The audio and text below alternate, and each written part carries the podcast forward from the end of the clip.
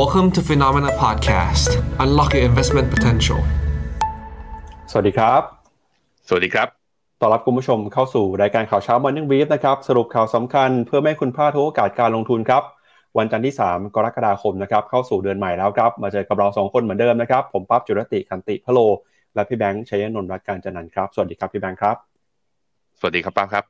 ครับวันนี้เราเปิดรายการมาด้วยบรรยากาศใหม่ๆ ภาพใหม่ ๆ นะครับ ต้อนรับ ครึ่งปีหลังฮะแล้วก็มีการเปลี่ยนแปลงใน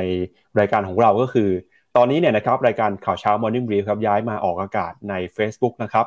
ของ FINNOMENA แล้วนะครับ ตอนนี้ถ้าเกิดคุณผู้ชมอยากติดตามรายการของเราเนี่ยก็ดูได้บนทุกแพลตฟอร์มของ FINNOMENA เลยนะครับ ทั้งในฝั่งของ Facebook ในฝั่งของ YouTube นะครับ ก็เชิญชวนครับทุกคนเข้ามากดติดตาม เข้ามากดไลค์เข้ามากดแชร์กันด้วยนะครับพี่แบงค์การปรับเปลี่ยนครั้งนี้เดี๋ยวจะมีการปรับเปลี่ยนตามมาอีกทีละเล็กทีละน้อยนะ ก็ฝาก กดไลค์กดแชร์ แล้วก็กลับไปติดตามในทุกช่องทางของเรา แต่ยังไงก็แล้วแต่รายการ Morning Brief ก็จะมาเสิร์ฟข่าวเช้าพร้อมกับวิเคราะห์กระแสแล้วแล้วก็มุมมองการลงทุนให้คุณอย่างต่อเนื่องเสมอแน่นอนครับ ครับก็สำหรับวันแรกของครึ่งปีหลังนี้นะครับเราจะพาคุณผู้ชมไปดูกันกับหลากหลายเรื่องราวนะครับโดยเฉพาะยิ่งการสรุปผลตอบแทนของทุกสินทรัพย์นะครับว่าในช่วง 6 เดือนแรกที่ผ่านมาเนี่ยแต่ละสินทรัพย์ให้ผลตอบแทนเป็นยังไงบ้าง มีสินทรัพย์ไหนที่เติบโตมาอย่างแข็งแกร่ง มีสินทรัพย์ไหนที่ยังคงต้องระมัดระวังกันอยู่นะครับ แล้วก็มุมมองครับว่าครึ่งปีหลังเราควรจะลงทุนกันยังไง ซึ่งตอนนี้เนี่ยนะครับก็ถ้าเกิดดูตามสถิติแล้วถ้าเกิดครึ่งปีแรกนะครับตลาดหุ้นปรับตัวบวกขึ้นมาได้ ในฝั่งของ S&P 500 นะครับก็มีโอกาสเช่นกันที่ครึ่งปีหลัง ตลาดหุ้นจะเดินหน้าไปต่อ เห็นได้จากนะครับเห็นได้จากการปรับตัวที่ดีขึ้นมาของหุ้นหลาย ๆ ตัว ไม่ว่าเป็นหุ้นของ Apple นะครับที่ตอนนี้ Market Cap ทะลุ 3 ล้านล้านดอลลาร์ได้เป็นที่เรียบร้อยแล้ว ก็ ทำสถิตินะครับเป็นหุ้นตัวแรกในประวัติศาสตร์เลยครับที่มี Market Cap ทะลุ3ล้านล้าน นอกจากนี้นะครับก็มีข่าวดีที่เทสลาประกาศตัวเลขการส่งมอบรถยนต์ ในช่วงไตรมาสที่2ครับเดินหน้าทำสถิติใหม่นะครับแต่นั้นก็ตามเนี่ยสิ่งที่เราต้องจับตาดูกันนะครับก็มีตั้งแต่เรื่องของเศรษฐกิจจีนนะครับที่ตอนนี้ยังคงเฝ้ารอการกระตุ้นเศรษฐกิจ แล้วก็เรื่องไปถึงนะครับเรื่องของการเปิดประชุมสภาของไทยเราวันนี้ครับจะเปิดประชุมสภาแล้ว แล้วก็จะมีการเลือกตั้งประธานสภาผู้แทนราษฎร ในวันพรุ่งนี้นะครับพี่แบงค์เพราะฉะนั้นเนี่ยก็เริ่มต้นสัปดาห์มาสัปดาห์นี้มีหลายเรื่องราวทีเดียวที่มีความสำคัญมาก แล้วก็กระพริบตากันไม่ได้เลยทีเดียวครับ อืมครับ ผมแต่ยังไงก็แล้วแต่เนื่องจากว่ามันสิ้นสุดไตรมาสหนึ่งและไตรมาสสองไปแล้วก็คือครึ่งปีแรก ยังไงวันนี้ก็เลย เดี๋ยวเราไปสรุปสถานการณ์กันหน่อยนะว่า แต่ละสินทรัพย์แต่ละประเภทแต่ในครึ่งปีแรกให้ผลตอบแทนกันเป็นอย่างไรบ้าง แล้วเราก็ในฐานะนักลงทุนก็ต้องมาทบทวน พอร์ตการลงทุนของเราด้วยว่าในครึ่งปีหลังเราจะปรับพอร์ตกันอย่างไรบ้างนะครับเอาละครับงั้นเดี๋ยวเรามาเริ่มต้นกันนะครับกับ asset performance ครับในรอบ 6 เดือนแรกที่ผ่านมานะครับว่าให้ผลตอบแทนเป็นยังไงบ้างครับเดี๋ยวไปดูที่หน้าจอกันเลยนะครับเริ่มต้นกันกับการเรียงลำดับสินทรัพย์ก่อนนะครับ อันนี้เราจะเรียงเฉพาะสินทรัพย์หลักนะครับที่เเราติดตามหรือว่าเราเฝ้าดูกันเป็นประจำทุกสัปดาห์เนี่ยเราก็จะเห็นนะครับว่า ตั้งแต่ year to date ครับ 6 เดือนแรกของปีเนี่ยสินทรัพย์ไหนผลตอบแทนเป็นอย่างไรบ้างนะครับ ถ้าดูมี 2 แท่งนะครับ แท่งสีเหลืองเนี่ยคือแท่งเฉพาะผลตอบแทนในเดือนมิถุนายนเดือนเดียว ส่วนแท่งสีดำเนี่ยนะครับก็เป็นแท่งที่เปรียบเทียบผลตอบแทนย้อนหลังนะครับ ตั้งแต่วันที่ 1 มกราคมของต้นปี จนถึงวันที่ 30 มิถุนายนนะครับก็คือ year to date 6 เดือนนะครับ ปรากฏว่าตอนนี้ครับ สินทรัพย์ที่ให้ผลตอบแทนสูงนะครับ เป็นแบบต้นๆเลยก็คือตลาดหุ้นญี่ปุ่นครับ year to date เนี่ยบวกขึ้นมาแล้วกว่า 27%นะครับพี่แบงค์ตามมาด้วยดัชนีตลาดหุ้นสหรัฐครับ S&P 500 บวกขึ้นมา 15%หุ้นในกลุ่ม develop market นะครับปรับตัวขึ้นมา 14%ฮะแล้วก็ตลาดหุ้นโลกเนี่ยปีนี้เป็นปีที่ถือว่าค่อนข้างดีนะครับของตลาดหุ้นโลกครับให้ผลตอบแทนเฉลี่ยรวมกันทั้งโลกเนี่ยอยู่ที่ 12.8%ครับ ตลาดหุ้นเวียดนามก็ถือว่าดีเช่นกันครับบวกขึ้นมา 11.2%มีสินทรัพย์ไหนนะครับที่ปีนี้ผลตอบแทนไม่ค่อยดีบ้างครับ ก็มีน้ำมันครับน้ำมันเนี่ยปีนี้ติดลบไป 12%นะครับแล้วก็ที่น่าสนใจคือ ตลาดหุ้นไทยครับพี่แบงค์เยทูเดตหุ้นไทยติดลบไปประมาณ 9.9%ครับก็ย้อนหลังกลับไปเดือนที่ผ่านมาเนี่ยติดลบประมาณต่อย2%นะครับโชคดีหน่อยที่ช่วงวันศุกร์ที่แล้วเนี่ยหุ้นไทยยืนกลับขึ้นมาบวกได้นะครับ ขึ้นมาปิดยืนอยู่เหนือ 1,500 จุดได้ แต่แล้วก็ตามปีนี้ก็ต้องถือเป็นปีที่ตลาดหุ้นไทยเนี่ยค่อนข้างจะ underperform ตลาดหุ้นโลกเลยทีเดียวนะครับ ก็มีจากหลากหลายเรื่องราวหลากหลายปัจจัย ซึ่งเดี๋ยววันนี้เราจะมาวิเคราะห์กันนะครับ อืมครับผมก็หุ้นไทยกลายเป็นว่าในเอเชียเนี่ยเป็น worst performance นะก็คือว่าเป็นสินทรัพย์หรือว่าเป็นตลาดหุ้นที่ให้ผลตอบแทน แทบจะต่ำที่สุดเลยในเอเชีย แต่ว่ามันก็ยังดูมีความหวังเพราะว่าสถิติหุ้นไทยเนี่ยหุ้นไทยถ้าปีไหนเนี่ยครึ่งปีแรกปิด ลบเนี่ยครึ่งปีหลังมักจะกลับมาบวกได้ ก็ต้องมาลุ้นกันครับ ว่าอย่างน้อยๆก็เอาให้ผ่านสัปดาห์นี้ไปได้โดยที่ไม่เกิดความวุ่นวายไปก่อน ประธานสภาครับ แล้วก็การเลือกตั้งหรือจัดตั้งรัฐบาลตามมาหลังจากนี้นะ ว่าหน้าตารัฐบาลจะเป็นยังไง ตลาดจะให้โอกาสรัฐบาลใหม่ในการทำงานแล้วเดินหน้าต่อได้ไหมอะเรามาลุ้นกันนะฮะครับอะไปดูรายตลาดบ้างนะครับ ถ้าไปดูเปรียบเทียบแต่ละตลาดเนี่ยจะเห็นว่า แต่ละตลาดเองก็มีความเคลื่อนไหวแตกต่างกันไปนะครับ โดยเฉพาะอย่างยิ่งปีนี้เป็นปีที่ตลาดหุ้นไทยนะครับค่อนข้างจะ underperform แล้วก็มีตลาดหุ้นจีนเหมือนกันครับ China A-Share เนี่ยตอนนี้ year to date ติดลบไปประมาณ 0.8 นะครับ ส่วน China H-Share ครับติดลบไป 4.4 แล้วก็มีตลาดหุ้นของฟิลิปปินส์ครับที่ยังติดลบอยู่ครับ แต่ส่วนใหญ่ที่เหลือเนี่ยจะบวกขึ้นมาได้นะครับ ไม่ว่าจะเป็นดัชนีนิกเคอิ225 ที่เราบอกไปนะครับ ดัชนี NASDAQ เนี่ยบวกขึ้นมาได้ดีกว่านิกเคอิ225 นะครับ NASDAQ บวกขึ้นมา 31% S&P 500 บวกขึ้นมา 15%ดาวโจนส์บวกขึ้นมาประมาณ 3.8%นะครับดัชนีตลาดหุ้นเวียดนามบวกขึ้นมา 11%ดัคเยอรมนีครับตลาดหุ้นยุโรปบวกขึ้นมา 16%แม้ว่าตอนนี้เนี่ยยุโรปจะกังวลกับเรื่องของเศรษฐกิจถดถอยเศรษฐกิจชะลอตัว แต่ถ้าไปดูตัวเลขของตลาดหุ้นยุโรปนะครับหลาย ๆ ตลาดเนี่ยยังคงปรับตัวบวกขึ้นมาได้อยู่นะครับแล้วก็ ที่น่าสนใจคือในเอเชียก็มีหลายตลาดที่ปรับตัวขึ้นมาได้ค่อนข้างดีนะครับไม่ว่าจะเป็นเกาหลีใต้บวกขึ้นมา 14%ไต้หวันบวกขึ้นมาได้ 19% Nifty 20%เวียดนาม10%นะครับแล้วก็ Bovespa ก็บวกขึ้นมาได้ประมาณ 8%เช่นกันครับ อืมกับผมดีกว่านิกเคอิก็ NASDAQ นะ แต่ว่าถ้าดูใน NASDAQ เนี่ย หุ้นที่เป็นหุ้น Big Tech เนี่ย performance เนี่ยแหละเป็นตัวที่ดันตัวดัชนีขึ้นมาทั้งหมดเลย แล้วก็หุ้นอ่าไต้หวัน index นะที่บวกขึ้นมา 19%ก็มาจากหลักๆ เลยคือ Taiwan Semiconductor ซึ่งมีน้ำหนักมากกว่า 30-40%ของข้างในดัชนีทีเดียว รวมถึงตัว KOSPI ของเกาหลีด้วยนะซัมซุงนะก็ได้ประโยชน์จากกระแสเรื่อง AI boom ที่ผ่านมาด้วยเช่นเดียวกัน เรามารอดูครับว่าหลาย ๆ ดัชนีในเอเชียเนี่ยกลับมายืนเหนือเส้นค่าเฉลี่ย 200 วันได้ตั้งแต่ครึ่งปีแรกแล้ว ดูทิศทางแล้ว การ rebound น่าจะยังมีโอกาสที่จะต่อเนื่องไป ก็ยกเว้นอยู่ที่เดียวอย่างที่เห็นนะ คือแย่กว่า H-Share ที่ลบอยู่4%นั่นก็คือหุ้นไทยนั่นแหละนะครับ ชวนที่แบงค์ไปดูต่อครับเดี๋ยวผมพามาดูที่ภาพของแผนที่หุ้นกันอีกรอบหนึ่งนะครับว่า แล้วถ้าเกิดไปดูในหุ้นรายตัวของตลาดหุ้นสหรัฐเนี่ย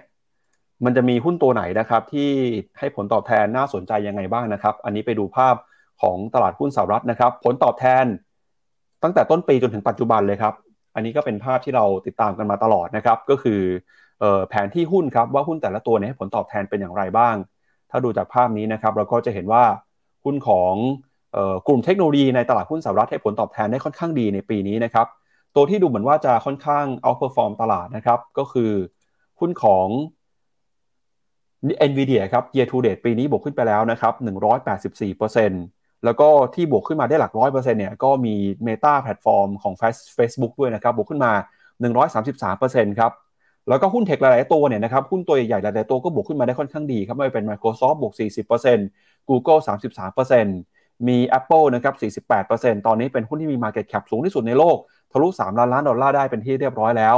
หุ้นในกลุ่มสถาบันการเงินนะครับก็ยังบวกขึ้นมาได้อยู่ครับไม่ว่าจะเป็น Berkshire Hathaway ของปู่วอร์เรนบัฟเฟตบวกขึ้นมาได้เกือบ 10%นะครับ JP Morgan บวกขึ้นมาได้ 7.5%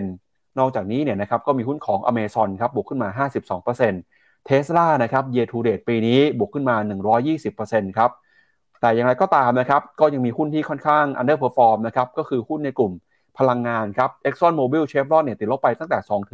2-10%แล้วก็มีหุ้นในกลุ่ม Healthcare ด้วยนะครับ United Health ติดลบไป 9%กลุ่มสื่อสารนะครับค่ายมือถือต่างๆเนี่ย Verizon AT&T เอ่อ T-Mobile นะครับก็ติดลบกันไปทั่วหน้าเลยครับ อันนี้ก็เป็นช่วงครึ่งปีแรกที่ผ่านมานะครับ ถ้าไปดูใครที่มีหุ้นเทคตัวใหญ่ในสหรัฐเนี่ยก็น่าจะได้ผลตอบแทนที่ค่อนข้างดีกันเลยนะครับ อืมครับผมอะมาที่หน้าจอผมมาที่หน้าจอผมขออวดหน่อยขออวดหน่อย ซึ่งนักลงทุนนะสามารถที่จะมาดูหุ้นรายตัว เราอัปเดตแล้วทั้งหุ้นไทยหุ้นอเมริกา แล้วก็หุ้นฮ่องกงเนี่ยได้ที่ตัวเว็บไซต์ phenomena.com/stock หรือว่าเข้าไปในแอป โมบายแอปทั้ง Android แล้วก็ iOS เนี่ยที่ฟังก์ชันว่า stock เนี่ยดูได้หมดเลยนี่ อย่างในนี้ก็บอกทั้งอย่างเมื่อวันศุกร์เนี่ยเทสลาบวกขึ้นมา 1.6 NVIDIA บวกขึ้นมา 3.6 มีใครอีกที่บวกขึ้นมา Apple นะ เมื่อวานนี้เอ่อเมื่อวันศุกร์นี้ Market Cap ทะลุ3 trillion US ดอลลาร์ไปแล้ว เป็นหุ้นที่ทำ all time high แล้วราคาดีดขึ้นมาอย่างต่อเนื่องนะฮะ อเมซอนบวกขึ้นมา 1.9 AMD บวกขึ้นมา 2.4 จะเห็นว่าเป็นการปิดปีที่บวกเกิน 1%กันเกือบหมดเลย มีแค่ Google แหละหรือ Alphabet นะ ที่บวกเป็นแค่ 0.5 แล้วนอกจากกราฟตัวราคานี้ คลิกเข้าไปดูในหุ้นอย่างนี้ พอคลิกเข้าไปดูปุ๊บ ก็สามารถดู performance ย้อนหลังแบบ year to date 3 เดือน 6 เดือน หรือย้อนหลังไปไกลจนสิ้น inception ก็ได้ กราฟก็มีกราฟแบบง่ายกับเป็นกราฟสัตไอทางเทคนิค แล้วก็มีงบย้อนหลังให้ดู 40 ไตรมาสหรือ 10 ปีย้อนหลัง รวมถึงสัดส่วนผู้ถือหุ้นรายใหญ่ที่เป็นทั้งสถาบันและก็กองทุนที่ลงทุนในหุ้นเหล่านั้นอยู่เพื่อไปแกะกันต่อว่า เป็นยังไงกันบ้างอะอันนี้ก็เป็นฟังก์ชันใหม่นะ เราเปิดตัวมาตั้งแต่สองสัปดาห์ที่ผ่านมาเอามาแชร์ให้ดูกันนะครับครับ ไปดูต่อนะครับที่ผลตอบแทนของราย sector กันบ้างครับ ถ้าดูจากในตลาดหุ้นสหรัฐนะครับ ก็กลุ่มที่ให้ผลตอบแทนที่ดีที่สุดในปีนี้ก็คือหุ้นในกลุ่ม IT นะครับ year to date บวกมาแล้ว 39%ตามมาด้วยกลุ่ม communication service นะครับ 34%กลุ่ม consumer discretionary ครับบวกขึ้นมา 30%กลุ่มที่ติดลบในปีนี้เนี่ยก็มีกลุ่มสถาบันการเงินนะครับ กลุ่ม healthcare กลุ่ม utilities แล้วก็มีกลุ่ม consumer staple นะครับ อันนี้ก็เป็นภาพความเคลื่อนไหวของ sector ต่างๆ ในตลาดหุ้นสหรัฐนะครับ ไปดูต่อครับ investment style บ้างนะครับ หุ้นในกลุ่มที่ผลตอบแทนดีที่สุดในปีนี้ก็เป็นหุ้นในกลุ่ม growth ครับ บวกขึ้นมาแล้ว 24%ตามมาด้วยกลุ่ม quality stocks บวกขึ้นมา 19%แล้วก็มีหุ้นในกลุ่ม large cap นะครับ บวกขึ้นมา 13%ปีนี้กลุ่ม large cap เนี่ยให้ผลตอบแทนได้ดีกว่าหุ้นในกลุ่มขนาดกลางขนาดเล็กนะครับ small cap บวกขึ้นมาได้ประมาณ 4.7%กลุ่ม value เนี่ยบวกขึ้นมาได้ประมาณ 1.2%เท่านั้นเองครับพี่แบงค์อืมใช่ครับ ก็ตลาดเปลี่ยนเทรนด์นะ ไปคาดการณ์ว่าอ่า เฟดจะคงดอกเบี้ย หรือจะรีบลดดอกเบี้ย หุ้นโกรดก็วิ่งเลย ทั้งๆทที่ยังไม่ได้ส่งสัญญาณลดดอกเบี้ยเลยนะ มันก็ทำให้หุ้น value ที่ดู performance คือปีที่แล้วมีความทนทาน ปีนี้เนี่ยข้อดีคือไม่ลง แต่ว่าก็ขึ้นน้อยกว่า หุ้น growth กับ quality ค่อนข้างเยอะทีเดียวนะครับ ครับไปดู thematic หน่อยครับ ก็ปีนี้เนี่ยหลาย ๆ สินทรัพย์กลับมานะครับ หนึ่งในนั้นคือคริปโตเคอร์เรนซีด้วยครับ year to date เนี่ยบล็อกเชนนะครับบวกขึ้นมาแล้วในกลุ่มบล็อกเชนครับ10 155%นะครับแล้วก็หุ้นในกลุ่มเซมิคอนดักเตอร์นะครับก็ยังคงเป็นหุ้นที่ให้ผลตอบแทน ค่อนข้างดีในปีนี้ครับบวกขึ้นมา 45%กลุ่ม global cloud นะครับ24% global luxury ครับบวกขึ้นมา 22%ฮะถ้าดูจากภาพเนี่ยจะเห็นว่าหุ้นหลาย ๆ ตัวนะครับก็เป็นหุ้นในกลุ่มที่เอ่อแทบจะไม่น่าเชื่อนะครับ เพราะว่าปีนี้เป็นปีที่เราลงทุนกันอย่างค่อนข้างวิตกกังวลกัน เรื่องของเศรษฐกิจถดถอยเศรษฐกิจชะลอตัวเนี่ยแต่ก็จะเห็นว่าหุ้นในกลุ่ม growth หุ้นในกลุ่ม tech หุ้นในกลุ่มสินค้าฟุ่มเฟือยต่างๆ ยังคงให้ผลตอบแทนได้ค่อนข้างดีอยู่นะครับพี่แบงค์อืมใช่ครับก็เอ่อบล็อกเชนเนี่ยมาเพราะคริปโตรีบาว global luxury มาเพราะว่าการเปิดเมืองทั่วโลกนะไม่มีใครล็อกดาวน์แล้ว global cloud กับ semiconductor มาเพราะ AI e-sport ก็คือคนยังเล่นเกมอย่างเติบโตอย่างต่อเนื่อง healthcare ไม่มา เพราะว่าเป็นหุ้นกลุ่ม defensive นะเออเหมือน flow เนี่ยมันเป็น sector rotation ออกจาก defensive ออกจาก dividend play ไปที่ growth play sustainable energy ก็มาจาก mega trend ส่วน cyber security เนี่ยก็มาจากการใช้งานอินเทอร์เน็ตที่เพิ่มขึ้น ก็เพิ่มการป้องกันการดูแลก็มีธีมในทั้งระยะสั้นระยะยาวในแต่ละธีมกันไปนะครับ ครับไปดูต่อเลยครับ เอ่อถ้าไปดูสไตล์การลงทุนเนี่ยนะครับจะเห็นว่าปีนี้ใครที่มองหาการเติบโตของหุ้น growth นะครับก็จะได้ผลตอบแทนที่ค่อนข้างดีครับ ตามมาด้วยกลุ่ม quality stocks นะครับบวกขึ้นมา 21%กลุ่ม large cap นะครับก็ยังบวกขึ้นมาได้ดีอยู่อย่างที่เราบอกไปนะครับว่าปีนี้เป็นปีที่ค่อนข้างดีของหุ้นครับย้อนกลับไปเมื่อกี้นิดนึงครับผมย้อนกลับไปปั๊บจะเห็นนะคุณผู้ชมถ้าดูที่จออยู่จะเห็นว่า year to date เนี่ย performance ของแต่ละหุ้นแต่ละ investment style เนี่ยแตกต่างกัน แต่พี่ปั๊บดูมัน to date สิครับเกาะกันหมดเลยแถวแถวห้าถึงหกเปอร์เซ็นมันแสดงให้เห็นว่าหนึ่งเดือนที่ผ่านมาคือเดือนมิถุนาที่ผ่านมาเนี่ย หุ้นบวกทั้งหมดนะหุ้นบวกทั้งหมด แต่มันบวกทั้งหมดที่อเมริกามันไม่ใช่บวกทั้งหมดทั้งโลก แล้วก็บวกในสัดส่วนที่พอจะเท่ากันด้วย ซึ่งมาในตอนที่อะมาดูที่หน้าจอผมแป๊บเดียวแล้วเดี๋ยวค่อยกลับไปดู มันมาในตอนที่ S&P 500 เนี่ยเพิ่งทะลุ Fibonacci retracement 61.8 หรือ Golden Ratio เมื่อตอนวันที่ 12 มิถุนาที่ผ่านมา แล้วผมก็เคยบอกไปแล้วว่า ที่แนวตรงนี้เนี่ยถ้าสามารถผ่านขึ้นมาได้ มันแปลว่าหุ้นอเมริกากลับมาเป็นขาขึ้นนะ ในในแง่ของสัญญาณทางเทคนิคอะอันนี้ก็เป็นสิ่งหนึ่งที่ใครที่มองในลักษณะของโมเมนตัมมองในลักษณะของสัญญาณทางเทคนิคตลาดกำลังบอกเราว่า recession ไม่เกิดนะครับ แต่เพียงแต่เพียงแต่ว่ามันเชื่อได้จริงหรือเปล่า อันนี้เราก็ต้องค่อยๆ ติดตามสถานการณ์กันไปอะกลับไปดูต่อครับพี่ปั๊บครับ ครับอ่าไปดูต่อนะครับ ไปดูที่ผลตอบแทนของกองรีดกันหน่อยครับ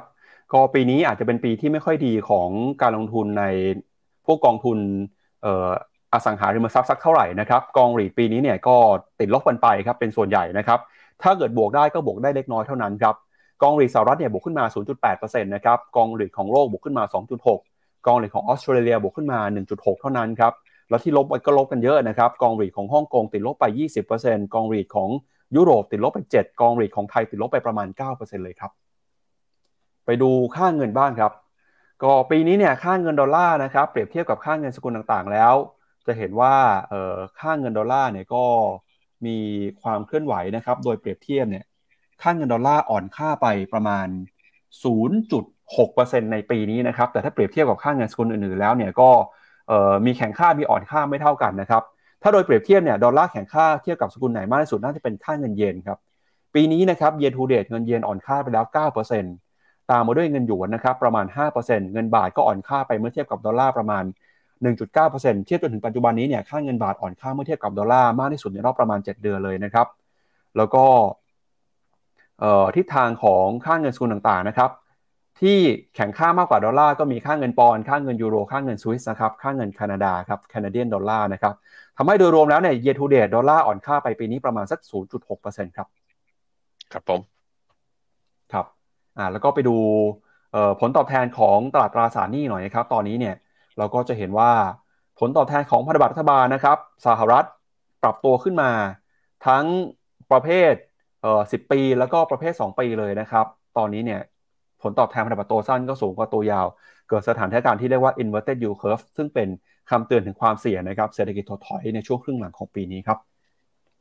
กราฟด้านขวาขอประทานอภัย ชื่อแกนมันหายไปอะเดี๋ยว เดี๋ยวเดี๋ยว เดี๋ยวพรุ่งนี้เอามาให้ดูใหม่แล้วกัน แต่ดูด้านซ้ายนะ ตัวสองปีก็จะเห็นว่า bond yield ยังดีดขึ้นอยู่ก็จากเรื่องนี้แหละครับ ว่าเงินเฟ้อถึงแม้ว่าจะลด แต่ว่าก็มีแนวโน้มว่าจะค้างอยู่ แล้วก็ลงมายังไม่ถึง target ของเฟดแล้วก็ธนาคารกลางทั่วโลกแถวๆสองเปอร์เซ็นต์เนี่ย โดยที่คุณเจอโรม พาวเวลนะเขาคาดการณ์ว่ากว่าจะลงมาถึง target อาจจะต้องใช้ระยะเวลาอย่างน้อยๆ ถึงปี 2025 มันก็เลยทำให้ bond yield ที่ตอนแรกเนี่ยเก็งกันตั้งแต่ต้นปีนะว่าเฮ้ยจะเริ่มลงได้แล้ว มันก็เลยยังมีแรงดีดกลับขึ้นมา แต่แรงดีดกลับขึ้นมาเนี่ยเกิดจากในช่วงหนึ่งเดือนที่ผ่านมาคือเดือนมิถุนาเดือนเดียวเนี่ยถึง 35 basis point ทีเดียว นั่นก็มาจากนั่นแหละครับ การประชุมเฟดนั่นเองนะฮะไปดูต่อนะครับ เราดูผลตอบแทนของสินทรัพย์ต่างๆ กันไปแล้วครับพี่แบงค์อันนี้เราพอจะดูผลตอบแทนของกองทุนได้ไหมครับพี่แบงค์ว่า year to date เนี่ยกองทุนไหนให้ผลตอบแทนเป็นยังไงบ้าง ถ้าดูจาก เอ่อ ranking หรือว่าการเปรียบเทียบผลตอบแทนในเว็บไซต์ Phenomena นะครับคุณผู้ชมอาจจะได้เห็นกันว่าแต่ละประเภทเนี่ย year to date กองทุนประเภทไหน ให้ผลตอบแทนเป็นยังไงบ้าง ซึ่งฟังก์ชันนี้เนี่ยทุกท่านสามารถเข้าไปกดดูเองได้ที่เว็บไซต์ของ Phenomena นะครับแต่เดี๋ยวเรามากดให้ดูแล้วกันฮะจะได้เห็นไปพร้อมๆกันเลยนะครับว่ากองทุนประเภทไหน ปีนี้มีกองทุนไหนเด่นให้ผลตอบแทนอย่างน่าสนใจบ้างนะครับ ถ้าเป็นตัวกองทุนนะ year to date performance เนี่ย เป็นอันนี้ผมเอาเป็น asset class คือหุ้นเลยนะ แล้วหุ้นทั้งหมดเลย จะพบว่าที่บวกระดับประมาณ 30-40%เนี่ย เป็นหุ้นกลุ่ม semiconductor ทั้งหมดเลยพี่ปับ๊บจะมีที่หลงมานะติดอันดับ10เฮ้ยมีใครซื้อไหมไหนไหนไหนแสดงคอมเมนต์มาให้หน่อย คือตัวนี้ King Y Eastern Europe คือซื้อหุ้นยุโรปตะวันออกก็คือมีรัสเซียอยู่ในพอร์ตนั่นแหละ ปรากฏว่านี่เห็นไหมรัสเซียรบกับยูเครนอยู่ แต่ที่ใดที่อันตรายที่สุดอาจจะเป็นที่ที่ทำกำไรได้ติดหนึ่งในสิบนะ ครึ่งปีแรกบวกไปยี่สิบห้าเปอร์เซ็นอันนี้คือ คือมันดูครึ่งปีไงคือถ้าไปดูปีที่แล้วมันก็คงลงหนักอะลองไปตามดูเป็นอ่าเป็นหุ้นไทยหน่อย เป็นหุ้นไทยแล้วหุ้นไทยเป็นยังไงบ้าง หุ้นไทยโอ้กองที่ให้ผลตอบแทนดีที่สุดนะ principal TDIF นะบวกไป 11%แต่นอกนั้นเฉลี่ยแล้วบวกประมาณ 4 ที่น่าสนใจคือ ปีนี้เนี่ยครึ่งปีแรกเนี่ยกองทุนหุ้นไทยกองไหนบวกเนี่ยให้ดูไว้ เพราะอย่าลืมนะว่าเมื่อกี้ที่ปั๊บเอาตัว performance ให้ดู year to date performance เนี่ย set index ลบอยู่ 9%ลบอยู่เก้าเปอร์เซ็นใครบวกได้เนี่ยแสดงว่าเรื่องของการ selective buy เนี่ยถือว่าเก่งทีเดียว ไปดูเป็นหุ้นสหรัฐ หุ้นสหรัฐ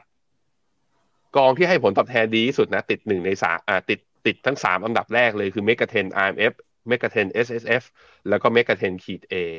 แล้วก็มีอันดับ 4 เป็น B cap US Nasdaq 100 แล้วก็ KKP Nasdaq 100 เห็นไหมหุ้นเทคมากันหมดเลย ไปดูหุ้นจีน ไปดูหุ้นจีนกัน หุ้นจีนนี่ไม่น่าจะมีใครเป็นบวกได้นะพี่ปั๊บนะ ครับหุ้นจีน year to date performance เฮ้ย มีเอ่อ UOB Smart Greater China บวก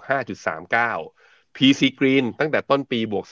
2.8 แล้วก็มี Greater China ของ UOB อีกตัวหนึ่งเนี่ยบวก 0.05 นอกนั้นติดลบนะ แต่ก็ติดลบระดับประมาณสัก 1%ลงมาไปดูสุดท้ายอีกที่หนึ่ง ญี่ปุ่นมีคนถามกันเข้ามาเยอะเหมือนกัน ญี่ปุ่นตัวกองทุนที่ให้ผลตอบแทนดีสุดนะคือ SCB Nikkei 225 บวกประมาณ 27-28% แล้วก็มี Tisco Japan ก็เป็น Nikkei ด้วยเหมือนกันจำได้ แล้วก็มี KT Japan Fund ตัวนี้เป็น Active หรือว่าเป็น Passive เป็น Nikkei ก็คือ ใครอยากจะลงทุนญี่ปุ่นนะ แล้วบอกว่าเฮ้ยทำไมผลตอบแทนของกอง Active ของตัวเองถึงไม่ดีเลย คือปีนี้เป็นปีของดัชนีนิเคอีจริง ๆ ก็เลยตัวกองที่เป็นดัชนีหรือ ETF เนี่ย ก็เลยติดผลตอบแทนติดหนึ่งในสิบกันทั้งหมดนะครับประมาณนี้ใครอยากดูต่อก็สามารถเข้าไปดูในแพลตฟอร์มของ p h e n o m e n a ได้ชื่อ p h e n o m e n a c o m f u n ทั้งเว็บไซต์แล้วก็ Android และ iOS นะครับ ครับ ก็เชิญชวนคุณผู้ชมนะครับ ใครที่มองหาโอกาสด้านการลงทุนนะครับ แล้วก็ยังไม่มีกองทุนกับ Finnomena เนี่ยชวนมาเปิดบัญชีกองทุนกับ Finnomena ในช่วงนี้เลยนะครับ เรากำลังมีโปรโมชั่นดีๆครับ ใครที่เปิดบัญชีกองทุนช่วงนี้ สามารถเลือกรับนะครับกองทุนต่างประเทศฟรี 100 บาท โดยเข้าไปดูคูปองแล้วก็เงื่อนไขนะครับที่เว็บไซต์ Finnomena ตอนนี้เราก็มีกองทุนที่แนะนำนะครับหลากหลายตัวเลยทีเดียว ไม่ว่าเป็นกองทุนประเภทตราสารหนี้กองทุนหุ้นจีน กองทุนหุ้นเวียดนามนะครับสามารถเข้าไปดูข้อมูลเพิ่มเติมได้ที่เว็บไซต์ Finnomena นะครับหรือว่าถ้าเกิดใครครับมองหาโอกาสการลงทุนผ่านการลงทุนในกองทุนลดหย่อนภาษีนะครับตอนนี้เนี่ยเราก็มีคำแนะนำนะครับด้านการลงทุน โดยเฉพาะอย่างยิ่งกองทุนประเภท SSF แล้วก็ RMF นะครับสามารถเข้าไปเลือกดูได้เช่นกันครับ ไม่รู้ว่าจะซื้อกองทุนไหนนะครับเข้าไปดูในเว็บไซต์ Finnomena ครับก็จะมีรายชื่อกองทุนแนะนำนะครับเป็นโพยกองทุนครับเราเพิ่งมีการอัปเดตไปเมื่อปลายเดือนมิถุนายนที่ผ่านมานะครับทั้งประเภท S S F แล้วก็ประเภท R M F นะครับซึ่งตอนนี้เนี่ยหลาย ๆ กองนะครับถ้าเกิดใครที่อยากจะลงทุนหุ้นจีหรือลงทุนเวียดนามในช่วงนี้ ก็สามารถเข้าไปซื้อเป็นประเภท S S F R M F ก็จะสามารถใช้ลดหย่อนภาษีได้ด้วยนะครับพี่แบงค์อืมครับผมครับรวมไปถึงนะครับมีกิจกรรมที่น่าสนใจมาฝากคุณผู้ชมกันอีกหนึ่งเรื่องนะครับก็คือใครที่ อยากหาโอกาสนะครับ เสริมสร้างความรู้ด้านการเงินการลงทุนแล้วก็การบริหารจัดการนะครับสินทรัพย์การเงินส่วนบุคคลเนี่ยทาง b f i n Academy ครับเขาก็มีงานสัมมนานะครับ Design Your Retirement Start Your New Journey Today นะครับกับดรเมธีแล้วก็ทีมงานนะครับ งานจัดวันที่ 16 แล้วก็ 23 กรกฎาคมนะครับ ตอนนี้เนี่ยเข้าไปสมัครได้มีราคาส่วนลดพิเศษด้วยนะครับ เข้าไปดูข้อมูลได้แล้วก็สแกนเคอร์โคดได้ที่หน้าจอนี้ครับ อืมครับผม ครับเอาละครับมาดูกันกับประเด็นเรื่องแรกของเราในวันนี้นะครับอย่างที่เราบอกไปฮะว่าวันนี้เนี่ยเราเปิดภาพการลงทุนนะครับด้วยการสรุปผลตอบแทนของสินทรัพย์ต่างๆนะครับในช่วงครึ่งปีแรกที่ผ่านมา เราจะเห็นได้ว่าปีนี้นะครับถือว่าเป็นปีที่ค่อนข้างจะสดใสนะครับในการลงทุนในพ้องยิ่งในสินทรัพย์เสี่ยงอย่างหุ้นนะครับหุ้นหลายประเทศปรับตัวบวกขึ้นมาได้ดี แต่นั้นก็ตามเนี่ยก็ครึ่งปีหลังนะครับจะง่ายเหมือนครึ่งปีแรกหรือเปล่า เรามาดูมุมมองการทุนของฝั่งผู้จัดการกองทุน แล้วก็นักทุนในตลาดกันหน่อยครับ ล่าสุดนะครับทางสำนักข่าวบูเบิร์กเขาไปสอบถามความคิดเห็นครับของบรรดาผู้จัดการกองทุน แล้วก็นักลงทุนนะครับถึงมุมมองการทุนในครึ่งปีหลังเนี่ยจะเห็นได้ว่าตลาดนะครับก็ค่อนข้างจะเอนจอยกับการปรับตัวขึ้นมา ในช่วงครึ่งปีแรกของตลาดหุ้นโลก ที่ผลตอบแทนบวกขึ้นมาได้ถึง 13%นะครับแต่แล้วก็ตามเนี่ยตอนนี้บรรดาผู้จัดการกองทุนก็เริ่มมีความวิตกกังวลนะครับถึงตลาดหุ้นในครึ่งปีหลังแล้ว สิ่งที่เขากังวลมีเรื่องอะไรบ้าง ตั้งแต่เรื่องที่1นนะครับก็คือ แนวโน้มครับการใช้นโยบายการเงินที่เข้มงวดของธนาคารกลางในที่ต่าง โดยเฉพาะยิ่งธนาคารกลางสหรัฐนะครับ ที่ปีนี้เนี่ยยังคงส่งสัญญาณว่าจะขึ้นดอกเบี้ยต่ออีก 2 ครั้งนะครับ แล้วก็ไม่ใช่แค่ธนาคารกลางสหรัฐ ธนาคารกลางยุโรปนะครับ รวมไปถึงธนาคารกลางในประเทศอื่นๆด้วย ก็มีแนวโน้มจะยังคงใช้นโยบายการเงินที่เข้มงวดต่อไป ซึ่งปัจจัยนี้นะครับจะเข้ามากดดันครับเรื่องของการเติบโตเศรษฐกิจ แล้วก็เป็นต้นทุนทางการเงินที่เพิ่มสูงขึ้นมา นอกจากนี้นะครับในช่วงครึ่งปีหลังครับก็มีคำเตือนเรื่องของผลประกอบการของบริษัทจดทะเบียนด้วยนะครับ จากความกังวลเรื่องของเศรษฐกิจถดถอยครับอาจจะส่งผลทาให้บริษัทจดทะเบียนในประเทศต่างๆครับมีผลกำไรมีรายได้ที่น้อยลงในช่วงครึ่งปีหลัง ซึ่งปัจจัยนี้นะครับจะเป็นปัจจัยที่เข้ามากดดันมูลค่าหุ้นนะครับแล้วก็สิ่งที่สำคัญมากเลยนะครับ อีกเรื่องหนึ่งก็คือเรื่องของ valuation ครับหรือว่ามูลค่าของหุ้นนะครับที่ในช่วงครึ่งปีแรกเนี่ยหุ้นหลาย ๆ ตัวนะครับเดินหน้าปรับตัวขึ้นมาอย่างร้อนแรงครับทำให้ตอนนี้เนี่ยถ้าไปดู valuation หรือว่าดูมูลค่าพื้นฐานนะครับ หุ้นหลาย ๆ ตัว มีราคาที่เต็มมูลค่าไปแล้ว หรือมีราคาที่แพงไปแล้วนะครับ ตอนนี้เราเริ่มเห็นนักวิเคราะห์หลายเจ้าออกมาปรับลดประมาณการการเติบโตของผลกำไรในช่วงครึ่งหลังของปีนี้แล้วนะครับ ซึ่งปัจจัยต่าง ๆ เหล่านี้นะครับจะกลายเป็นตัวที่เข้ามากดดันบรรยากาศการลงทุนนะครับ ในฝั่งของผู้จัดการกองทุนเนี่ยเขาก็เลยออกมาเตือนครับบอกว่าการปรับตัวขึ้นของตลาดหุ้นปีหลัง น่าจะยากขึ้นกว่าครึ่งปีแรกนะครับแล้วก็ตอนนี้หุ้นในกลุ่มเทคโนโลยีครับซึ่งราคาปรับตัวขึ้นมามากแล้วเนี่ยก็มีความเสี่ยงเหมือนกันที่ในช่วงครึ่งปีหลังนะครับ จะถูกแรงกดดันหรือว่าแรงเทขายเทคโปรฟิตทำกำไรออกมา เพราะฉะนั้นนะครับในช่วงครึ่งปีหลังเนี่ยเขาก็ออกมาเตือนครับว่าอยากให้นักทุนนะครับระมัดระวังหน่อย แล้วก็หุ้นที่เคยให้ผลตอบแทนที่ดีในช่วงครึ่งปีแรกเนี่ยอาจจะเห็นแรงขายทำกำไรออกมานะครับ นอกจากนี้เนี่ยเรื่องของออมูลค่านะครับโวลุ่มในการเทรดในช่วงของครึ่งปีแรกที่ร้อนแรงเนี่ยเขาบอกครึ่งปีหลังก็อาจจะชะลอลงมาด้วยนะครับ ซึ่งปัจจัยนี้ก็จะเข้ามา ทำให้สภาพคล่องในตลาดหายไป เวลาที่มีแรงขายมาเนี่ยก็มีความเสี่ยงที่มูลค่าของหุ้น หรือว่าราคาหุ้นจะปรับตัวลงมาอย่างรุนแรงนะครับ เพราะฉะนั้นเนี่ยก็อยากจะเตือนว่าครึ่งปีหลังนี้นะครับให้ใช้ความระมัดระวังในการลงทุนกันหน่อย ใครที่ได้กำไรมาในช่วงครึ่งปีแรก อาจจะต้องนะครับมีการ take profit ไปบ้าง หรือมีการปรับพอร์ต มีการ rebalance พอร์ตบ้างนะครับพี่แบงก์ก็อ่าพี่แบงค์ฟังผู้จัดการกองทุนที่บลูเบิร์กเข้าไปถามมาแล้วเนี่ยเอ่อ พี่แบงค์มองยังไงบ้างฮะมองเหมือนกันหรือเปล่าว่าครึ่งปีหลังให้ระวังการปรับฐานหรือว่าใครที่ได้กำไรอยู่ตอนนี้ต้อง rebalance พอร์ตหรือว่าปรับพอร์ตบ้างครับ มันคงต้องมีบ้างเพราะว่าปกติแล้วเศรษฐกิจเวลาคือ เรียกว่าถ้าเศรษฐกิจดีนะพี่ปั๊บถ้าเศรษฐกิจดีคนเชื่อมั่นตลาดหุ้นมันก็จะมีแรงจากคนที่เชื่อมั่นเนี่ยมาไปต่อคราวนี้ตลาดครึ่งปีแรกผมคิดว่า มันเป็นการบวกขึ้นมาจากการปรับฐานของปี 2022 จริง ๆ มาตั้งแต่ปี 2021 มาปี 2022 เนี่ยตามมา มันทำให้กลุ่มการ rebound ที่เกิดขึ้นมาเนี่ยคนที่ได้ประโยชน์ยังเป็นยังเป็นแค่ smart money หรือคนที่ได้ได้รับประโยชน์จากทีม AI หรือทีมอย่างที่ญี่ปุ่นอะไรเงี้ยคือ แต่มันคนอีกกลุ่มหนึ่งอะคนส่วนใหญ่เลยคือยังไม่ได้กลับเข้ามาในตลาดอย่างจริงจัง คือตลาดจะไปต่อได้ ต้องได้คนกลุ่มใหม่หรือ new money เนี่ยมาดันตลาดไปต่อ คำถามคือมันจะดันดันจากเรื่องอะไร อันเนี้ยเรายังตอบไม่ได้ พอมันยังตอบไม่ได้เสร็จปัญหาเรื่อง recession ปัญหาเรื่องเงินเฟอ้อที่ยังค้างอยู่สูงกว่าระดับตัว inflation target ไอตัว inflation target เนี่ยแล้วทำให้ลดดอกเบี้ยลงมาไม่ได้เนี่ยมันก็ทำให้ตลาดยังมีความสงสัยเรื่องนี้ แล้วเราก็เห็นแล้วว่าบูมเบิร์ก probability of recession หรือว่าโอกาสในการเกิด recession เนี่ยของที่อเมริกาเองก็ยังอยู่ระดับเกินกว่า 50%ก็คือยังโอกาสเกินกว่าครึ่งหนึ่งทีเดียว ที่เศรษฐกิจอเมริกาจะเข้าสู่ภาวะถดถอย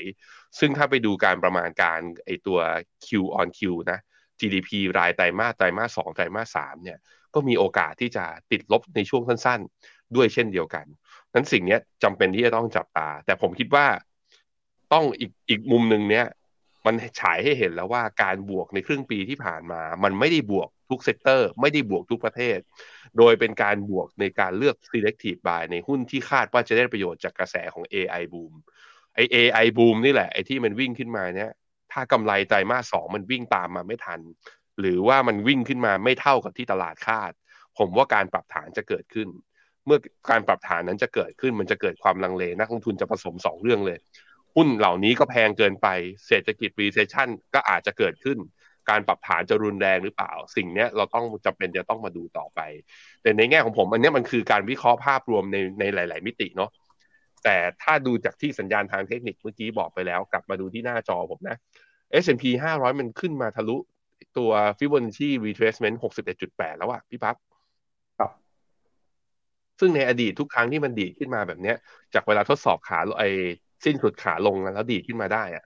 ทุกครั้งก็คือตลาดมันก็กลับไปขึ้นได้ แล้วก็มีโอกาสที่จะตีไฮเดิมด้วยก็คือทดสอบไฮเดิมของเมื่อตอนต้นปี 2022อะตอนนั้นตัว S&P 500 อยู่แถว4,008 ผมก็เลยยังมองว่าถึงปรับฐานลงมา ถ้าไม่หลุดไอ้61.8 ลงไปก็ไม่ได้แย่ ผมคิดว่าตลาดจะมี upside อยู่ในความเห็นของผมนะ ครับผม ครับ ไปดูข้อมูลประกอบหน่อยนะครับ ว่าทางบูมเบิร์กเนี่ยเขามองตลาดหรือว่ามองสถานการณ์เศรษฐกิจในช่วงนี้ยังไงบ้าง เขาก็บอกตอนนี้นะครับ ความเคลื่อนไหวของตลาดหุ้นเนี่ยมันเคลื่อนไหวในทิศทางที่ผกผันกันกับความเคลื่อนไหวของเศรษฐกิจจริงนะครับ ถ้าดูจากมูลค่าหรือว่าราคาของตลาดหุ้นนะครับพี่แบงค์ตั้งแต่ปี 2022 ที่ผ่านมาเนี่ยเดินหน้าเติบโตขึ้นมาให้ผลตอบแทนที่เป็นบวกอย่างต่อเนื่องเลยครับแต่นั้นก็ตามเนี่ยถ้าไปดูตัวเลขในภาคการผลิตนะครับจากตัวเลข ISM Manufacturing เนี่ย PMI นะครับปรากฏว่าตอนนี้ความมั่นใจหรือว่ากิจกรรมทางเศรษฐกิจนะครับจากเศรษฐกิจจริงส่งสัญญาณชะลอตัวลงมาอย่างต่อเนื่องเลยครับ ก็คือสุดท้ายแล้วเนี่ย ถ้าหากว่าตลาดหุ้นนะครับ ไม่เคลื่อนไหวไปตามทิศทางเศรษฐกิจเนี่ยเออมันก็อาจจะเจอกับจุดเปลี่ยนนะครับ เพราะเราจะเห็นว่าตั้งแต่ปี 2020 จนถึงปี 2022 ที่ผ่านมา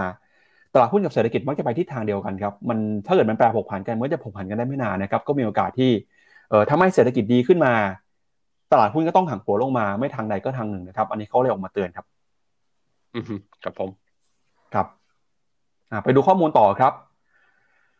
ตอนนี้เนี่ยจะเห็นว่านักวิเคราะห์นะครับ เริ่มออกมาปรับลดประมาณการการเติบโตของ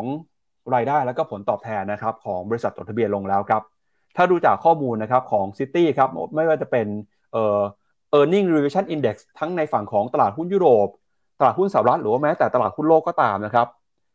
ในเดือนมิถุนายนที่ผ่านมาเนี่ยนักวิเคราะห์นะครับเริ่มออกมาหันเป้า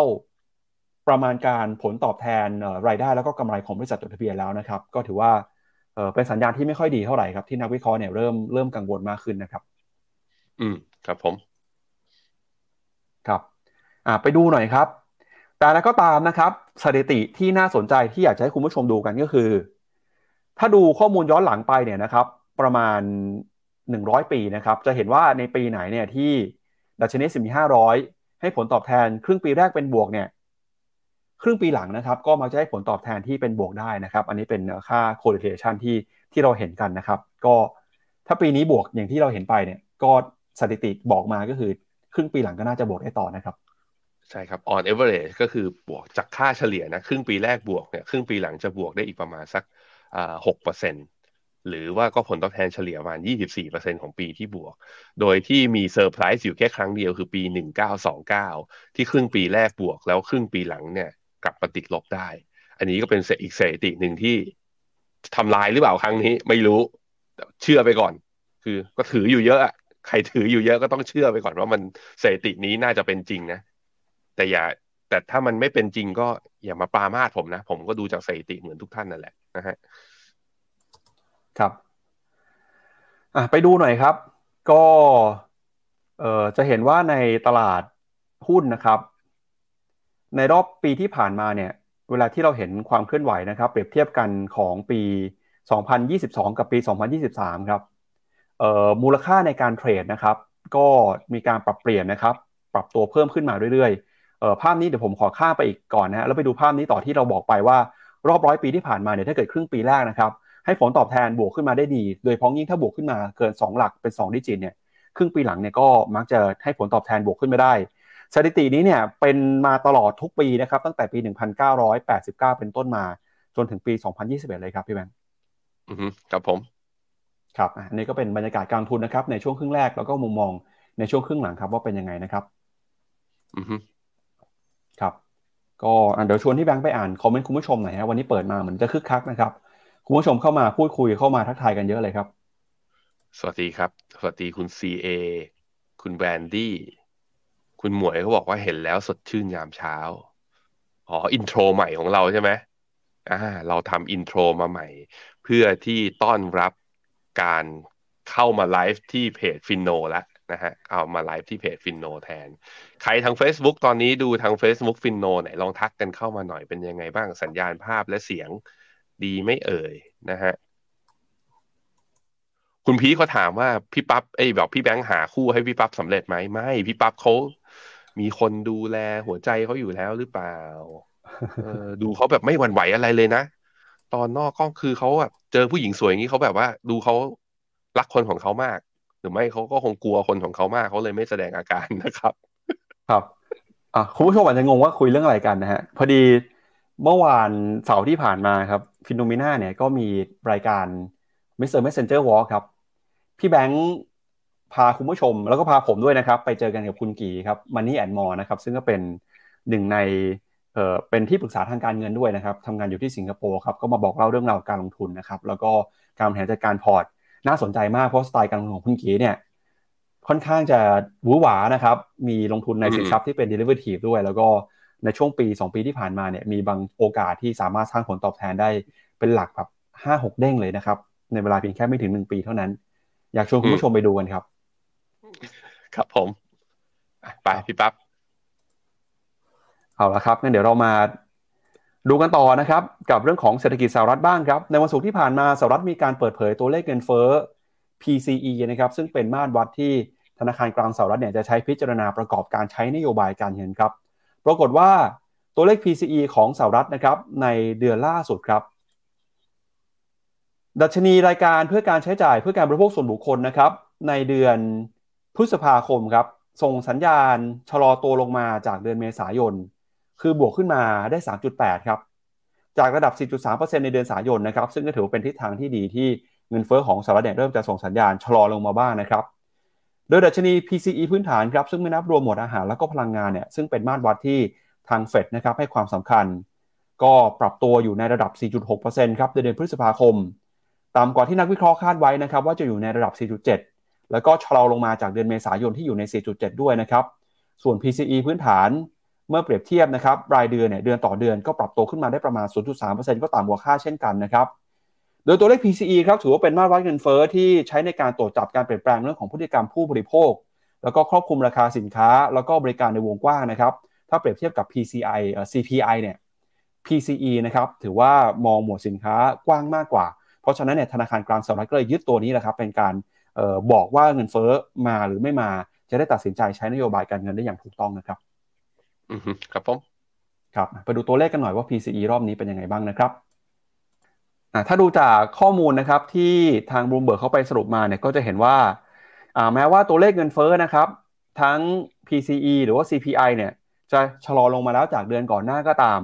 แต่ตัวเลขนี้ก็ยังคงอยู่สูงกว่าเป้าหมายของธนาคารกลางสหรัฐที่2%นะครับเพราะฉะนั้นเนี่ยก็เลยเป็นการตอกย้ำถึงความจำเป็นครับที่ธนาคารกลางสหรัฐยังคงต้องใช้นโยบายการเงินเข้มงวดต่อไป เพื่อเอาเงินเฟ้อลงมาตามเป้าหมายที่ 2%ให้ได้ครับ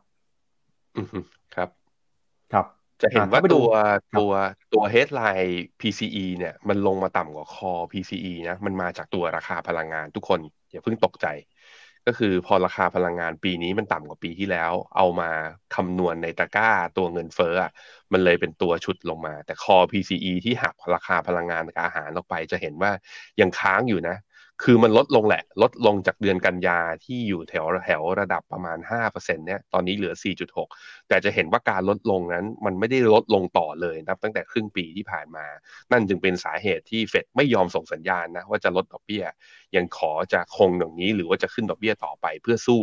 ให้คอ PCE เนี่ยปรับลดลงมาที่เฟดโกลหรือว่าตรง target 2%นะครับ ครับไปดูเปรียบเทียบหน่อยนะครับ PCE ในรอบนี้นะครับถ้าเปรียบเทียบทั้งแบบรายเดือนแล้วก็รายปีเนี่ยเราก็จะเห็นนะครับว่าการเพิ่มขึ้นมาของ PCE ครับถ้าดูแบบรายปีเนี่ยคือถือว่าต่ำกว่าที่นักวิเคราะห์คาดการเอาไว้นะครับแล้วก็ถ้าเกิดดูตัวเลขรายเดือนเนี่ยก็ใกล้เคียงกับที่นักวิเคราะห์ประมาณการเอาไว้ ก็ถือว่าเป็นสัญญาณที่ดีนะครับที่แม้ว่าเงินเฟ้อเนี่ยจะยังลงมาไม่ถึง 2%แต่ก็การที่ปรับตัวลงมาผ่านจุดสูงสุดไปแล้วแบบนี้เนี่ยก็เป็นตัวที่ลดแรงกดดันนะครับการใช้นโยบายการเงิน เข้มงวดของธนาคารกลางสหรัฐครับ ครับผม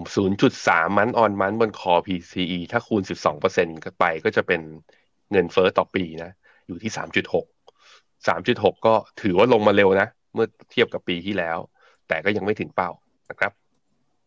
ครับ ไปดูต่อนะครับ อันนี้เป็นภาพของออตลาดหุ้นที่เราชวนคุณผู้ชมดูกันนะเครื่องครึ่งปีหลังเนี่ยว่าจะเป็นยังไงบ้าง ทีนี้เดี๋ยวเรามาดูกันกับเรื่องของ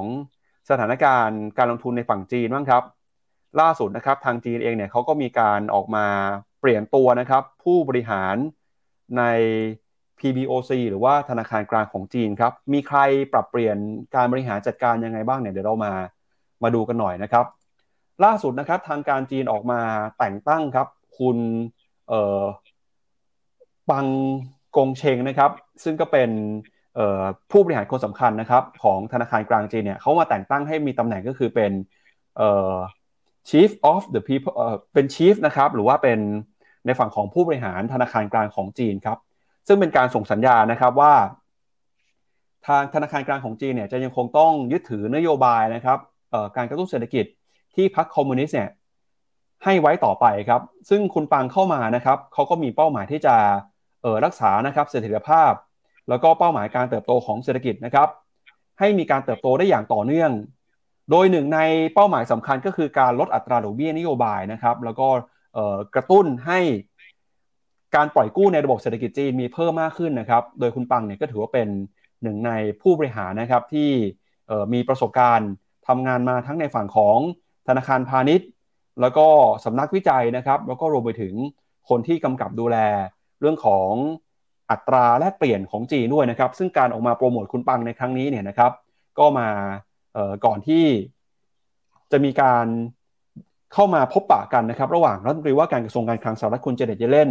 ที่จะเข้ามาพูดคุยนะครับ เพื่อหารือกันกับเรื่องของการกระตุ้นการลงทุนในจีน แล้วก็การแสวงหาความร่วมมือทางเศรษฐกิจนะครับ โดยคุณปังเนี่ยถือว่าเป็นหนึ่งคนครับที่ได้รับอิทธิพลนะครับมาจากคุณสีจิ้นผิงครับ โดยคุณสีจิ้นผิงเนี่ยก็พยายามจะเข้ามากระตุ้นนะครับให้เกิดการเติบโตทางเศรษฐกิจ โดยเป้าหมายนะครับเศรษฐกิจปีนี้ที่วางไว้คือ 5% แล้วก็ตอนนี้นะครับธนาคารกลางของจีนเนี่ยก็พยายามจะใช้นโยบายการเงินที่มีนะครับในการทำให้เศรษฐกิจจีนเติบโต อย่างมีเสถียรภาพ แล้วก็กระตุ้นนะครับให้เติบโตได้ตามเป้าหมายที่รัฐบาลจีนวางไว้ แต่นั้นก็ตามนะครับความเสี่ยงในเรื่องของเศรษฐกิจจีนก็ยังคงมีอยู่นะครับความเสี่ยงสำคัญในตอนที่รัฐบาลจีน แล้วก็รัฐบาลธนาคารกลางของจีนต้องเจอเนี่ยก็มีตั้งแต่เรื่องของค่าเงินหยวนที่อ่อนค่านะครับความมั่นใจของผู้บริโภค ความมั่นใจของนักลงทุนที่ยังคงปรับตัวลงมาอย่างต่อเนื่อง ก็ทำให้ตอนนี้ธนาคารกลางของจีนมีโจทย์หลายเรื่องที่ต้องแก้ไขนะครับเพื่อกระตุ้นเศรษฐกิจแล้วก็ทำให้เศรษฐกิจจีนมีการเติบโตต่อไปนะครับก็เป็นการเปลี่ยนตัวของผู้บริหารในธนาคารกลางของจีน ครั้งล่าสุด ที่จะส่งผลต่อการใช้นโยบายการเงินในอนาคตด้วยครับ ครับพี่ปั๊บผมลองอ่านเขาละมันอ่านอีกแบบหนึ่งก็ได้นะ ไม่ใช่คุณปันเรียกผานผานขงเซิงครับนะผมผมอ่านแล้วดูดีไหมดูดีกว่าไหมดูเหมือนคนจีนไหมดูเป็นคนจีนมากขึ้นครับ นะเอ่อผมมองว่า move นี้มีความน่าสนใจคือแล้วก็สื่อโดยสำนักข่าวทั้งรอยเตอร์แล้วก็ CNBC นะก็ไปสัมภาษณ์กับว่านักเศรษฐศาสตร์ แล้วก็คนที่มีความเห็นกับเรื่องนี้เกี่ยวกับนโยบายการเงินในจีนเนี่ยแล้วก็ที่ใกล้ชิดกับธนาคารกลางเขาก็บอกว่าเป็นไปได้เขาบอกว่าคาดการณ์ว่า PBOC เนี่ยอาจจะมียกระดับมาตรการในการกระตุ้นเศรษฐกิจในครึ่งปีหลังนี้ เพราะว่าเศรษฐกิจของจีนเนี่ยในครึ่งปีแรกเนี่ยมันกลายเป็นว่าฟื้นตัวแล้วก็ ไปฟื้นไม่เต็มที่ แล้วเราก็เห็นในการปรับลดดอกเบี้ยนโยบายหลาย ๆ ตัวแล้ว ซึ่งน้อยกว่าที่ตลาดคาด แล้วก็ทำให้ตัวตลาดหุ้นเนี่ยอาจจะไม่พอใจแล้ว แล้วก็มีแรงปรับฐานลงมาเพราะนั้นการเปลี่ยนตัวอาจจะเป็นมุมหนึ่งก็ได้ว่านี่มีคอน FLICT อะไรหรือเปล่าเราก็ไม่รู้ หรือจริง ๆ ก็เปลี่ยนตามวาระหรือเปล่าเราก็ไม่รู้ แต่การได้คนใหม่มาทุกครั้งเนี่ยตลาดก็อาจจะให้ความหวังแล้วเราก็ลอง เดี๋ยวดูกันต่อไป ซึ่งเชื่อว่าจีนน่าจะมีนโยบายกระตุ้นเศรษฐกิจตามมาในแง่ของนโยบายการเงินจากธนาคารกลางจีนค่อนข้างแน่นอนดังนั้นใครถือหุ้นจีนก็รอติดตามสถานการณ์กับข่าวนี้ด้วยอ่าน่าจะมีครับ น่าจะมีเกิดขึ้น หลังจากนี้สักประมาณเนี่ยในภายในไตรมาสสามนี้นะครับครับอันนี้ก็เป็นโฉมหน้านะครับของผู้บริหารธนาคารกลางของจีนนะครับ ชื่ออะไรนะครับพี่แบงค์ผมอ่านภาษาอังกฤษอ่านว่าเอ่อ จะอ่านเป็นชื่อว่าปังโกเชงนะพี่พี่พังอ่านว่าอะไรนะครับ เอ่อผังน่าจะผังกงเซิงนะอะคุณผู้ชมอ่านภาษาจีนออก S H E N G มันเซิงนะ มันไม่ใช่เชงนะเออเขาอ่านเซิงแต่ G O N G เนี่ยกงกงแน่แหละ เออ ให้คุณผู้ชมเขาชื่ออะไรในในลองพิมพ์ก็มาหน่อยคุณผู้ชมอ่านภาษาจีนออกหรือเปล่านะครับ ดูภาพนี้ให้หน่อยฮะมีป้ายชื่ออยู่ทางขวามือด้านล่างนะครับ ถ้าอ่านออกแล้วพิมพ์มาบอกหน่อยว่าอ่านว่าอะไรนะครับพอดีเราก็เอ่ออ่านภาษาจีนกันไม่ออกฮะแล้วก็อ่านจากภาษาอังกฤษนะครับ นี่อายุหกสิบอายุหกสิบแต่เขายังดูเด็กกว่านั้นนะนะจากภาพเนี่ยดูเด็กกว่าที่เห็น อืมครับ อ่า แล้วก็ปัจจุบันนะครับ คนที่เป็นผู้ว่าการธนาคารกลางของจีนก็คือคุณยี่กังนะครับ ดำรงตำแหน่งมา ตั้งแต่ปี 2018 แล้วครับ แล้วถ้าไปดูเนี่ยในโครงสร้างของผู้บริหารธนาคารกลางของจีนนะครับ มีใครบ้างครับ ก็คุณปังเนี่ยนะครับ ก็เพิ่งจะเข้ามา อันนี้เป็นตัวแทนของพรรคคอมมิวนิสต์ครับเป็นปาร์ตี้เซคร r e ทอรีครับเข้ามาดำรงตำแหน่งได้ก็คือตอนนี้เลยนะครับ เดือนมิถุนายนที่ผ่านมา แล้วก็มีคุณยี่กังนะครับ ที่เป็นผู้ว่าการธนาคารกลางเนี่ยก็อยู่ในตำแหน่งมาตั้งแต่เดือนมีนาคมปี 2018 นะครับ ตอนนี้เราจะเริ่มเห็นนะว่า พรรคคอมมิวนิสต์เองเนี่ยก็พยายามจะเข้าไปปรับเปลี่ยนโครงสร้างทางเศรษฐกิจนะครับทั้งเรื่องของการใช้นโยบายการเงิน นโยบายการคลังนะครับ ก็เดี๋ยวมาลุ้นกันว่าเศรษฐกิจจะตอบรับดีแค่ไหนนะครับ มีคุณอรสาครับอ่านได้ฟังบอกว่าอ่านว่าพานกงเซิงครับพี่แบงค์นะเห็นไหมเขาอ่านคล้ายๆผมเห็นไหมอ่าขอบคุณคุณผู้ชมด้วยนะครับ เอาละครับ ก็ จากฝั่งของจีนไปนะครับ พาคุณผู้ชมไปที่ยุโรปกันหน่อยครับ ตอนนี้เนี่ยยุโรปก็มีความวุ่นวายที่เกิดขึ้นนะครับ ก็คือสถานการณ์ครับของการประท้วงที่ฝรั่งเศสเนี่ยตอนนี้ลากยาวมาต่อเนื่องเลยนะครับ วันที่ 5 เข้าสู่วันที่ 6 แล้วนะครับ ก็สถานการณ์เนี่ยมีหลาย ๆ เรื่องครับที่ยังคงน่ากังวลอยู่นะครับ ตอนนี้ก็เลยทำให้คุณเอมานูเอลมาครงครับผู้นำของฝรั่งเศสเนี่ยก็ต้องพยายามจะระงับเหตุนะครับ ทำให้ผู้ประท้วงเนี่ยใจเย็นลง แล้วก็ตกลงปณีประนอมเจรจากันให้ได้นะครับ เพื่อไม่ให้มีความรุนแรงไปมากกว่านี้นะครับ สถานการณ์ล่าสุดที่ฝรั่งเศสเจอก็คือ การจราจรนะครับ การประท้วงเนี่ยรุนแรง 5 คืนติดต่อกันแล้วครับ โดยตอนนี้นะครับก็มีคนที่ถูกจับกลุมไปแล้วมากกว่า 719 คน สาเหตุเนี่ยก็เกิดมาจากการที่ตำรวจฝรั่งเศสนะครับ ยิงสังหารชายวัยรุ่นชาวมุสลิมครับทำให้มีคนจำนวนมาก แสดงความไม่พอใจนะครับ ซึ่งวิกฤตครั้งนี้เนี่ยก็ถือว่าเป็นความท้าทายครั้งใหม่ของประธานาธิบดีมาครงนะครับ ท่ามกลางความไม่พอใจของประชาชนผู้ที่มีรายได้ต่ำในฝรั่งเศส ปัญหาความไม่เท่าเทียมกัน การขาดโอกาสในด้านต่างๆ แล้วก็รวมไปถึงการเลือกปฏิบัติด้วยนะครับ โดยสาเหตุของเหตุการณ์จราจรครั้งนี้เกิดขึ้น หลังจากที่ชายวัยรุ่นชาวมุสลิมนะครับอายุ 17 ปี ที่ถูกระบุชื่อว่านายนายเอลแมซุกนะครับ เสียชีวิตในวันอังคาร ขณะที่ถูกตำรวจ 2 คนเรียกให้หยุดรถ แล้วก็ยิงใส่เข้าผ่านกระจกรถยนต์นะครับที่เมืองออนองแตรชานกรุงปารีสครับจนก่อให้เกิดความโกรธแค้น ในหมู่ชาวมุสลิมในเมืองดังกล่าวนะครับทำให้ชาวเมืองนี่หลายร้อยคนครับเข้าไปร่วมพิธีศพของวัยรุ่นที่เสียชีวิต แล้วก็ทำให้มีคนจำนวนมากเนี่ยนะครับ แสดงความไม่พอใจครับ ในช่วงปลายสัปดาห์ที่แล้วนะครับ ผู้ประท้วงจำนวนมากนะก็ชุมนุมตามท้องถนนใจกลางกรุงปารีส รวมไปถึงนะครับบนถนนชองอลิเซ่มีการทำลายสินทรัพย์ จุดไฟเผาสิ่งของ เกิดการประทะกันกับตำรวจนะครับ ทางรัฐบาลเองก็ได้มีการจัดนะครับตำรวจหลายร้อยนายเข้าเข้ามารับมือนะครับแล้วก็มีผู้ประท้วงถูกจับกลุมไปแล้วนะครับในหลักร้อยคนเลยทีเดียว ประธานวิของฝรั่งเศสก็ระบุนะครับว่าความรุนแรงครั้งนี้เนี่ยถูกปลุกปั่นโดยสื่อสังคมออนไลน์ แล้วก็นอกจากนี้นะครับ ก็เป็น ความเสี่ยงหรือเป็นปัญหาที่เกิดขึ้นครับก่อนที่ฝรั่งเศสเนี่ยเตรียมจะเป็นเจ้าภาพในการจัดการแข่งขันโอลิมปิกฤดูร้อนในปี 2024 นะครับ ซึ่งจะมีคนจากทั่วโลกเดินทางมาร่วมการแข่งขันโอลิมปิกในครั้งนี้นะครับ ก็จะกลายเป็นปัญหานะครับทางการเมืองกระทบต่อเศรษฐกิจแล้วก็กระทบกับการจัดงานโอลิมปิกในปีหน้าด้วยครับ ถ้าหากว่าไม่สามารถคลี่คลายไปได้ในเร็วๆนี้นะครับปัญหาของฝรั่งเศสเนี่ยซับซ้อนนะก็เกิดจากเรื่อง ตอน คือไม่ใช่เกิดจากเรื่องนี่มันมีหลายประเด็นก็คือ อย่างยืดอายุผู้เกษียณอายุออกไปที่หกสิบห้าเพื่อให้กองทุนบำนาญเนี่ย มันขยายแบบว่าไม่หมดเร็วเกินไป ปัญหาแล้วก็อย่างเรื่องกฎหมายของเรื่องการขับรถที่ฝรั่งเศสอะพอผมอ่านในคอมเมนต์ของสำนักข่าว แล้วก็เออ ก็พอเข้าใจแบบว่า มันพอเข้าใจได้ว่าทำไมว่าว่ามันมีความเข้มอยู่ก็คือว่า ฝรั่งเศสเนี่ยเขาจะมีเขาเรียกเป็น point พี่ปั๊บใครได้ใบขับขี่มาจะมี point point จะอยู่ที่ประมาณสิบสอง point นั้นทุกครั้งที่คุณกระทำการกระทำความผิดเนี่ย คะแนนเนี่ยจะถูกหัก ถ้าหักครบสิบสอง point ปุ๊บนะโดนยึดใบขับขี่ตลอดชีวิต คือมันมันเป็นเป็นค่อนข้างแรง มันมันก็เลยเกิดการว่าใครก็แล้วแต่ที่กระทำความผิดหรือถูกคือผิดจริงหรือไม่ผิดจริงก็แล้วแต่ แต่เขาจะพยายามหนีตำรวจ คือเขาจะพยายามโหไม่งั้นมันขับรถไม่ได้ตลอดชีวิตมันความผิดมันรุนแรงไงคือในกรณีของการที่ชายวัยรุ่นมุสลิมเนี่ยที่อายุ 17 ปีที่ชื่อนาแอลแมซุกเนี่ยมุมหนึ่งก็คืออายุยังไม่ถึงไม่มีใบขับขี่ แล้วถ้าโดนจับไปอะอาจจะแบบว่าไม่ได้ขี่เลยตลอด ก็เลยพอผมไปดูคลิปแล้วก็คือตำรวจจะเรียกจอด แล้วพอจอดปุ๊บแล้วแกก็เร่งคันเร่งไป ไปต่อ มันก็เหมือนกับว่าคือเจตนาคือหนีเอาตัวรอดไว้ก่อนไม่งั้นเดี๋ยวก็โดนกระทำความผิด แต่ว่ามันก็เหตุการณ์ผมคิดว่ามันคล้ายๆ Black Lives Matter ที่อเมริกานะพี่ปับ๊บเพราะมันเกิดกับ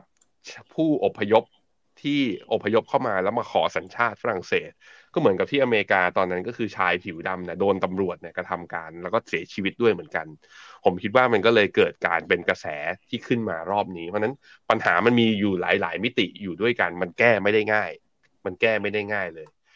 มาดูที่ฝั่งตลาดหุ้นก็จะพบว่านับตั้งแต่วันอังคารที่ผ่านมาพี่ปั๊บตลาดหุ้น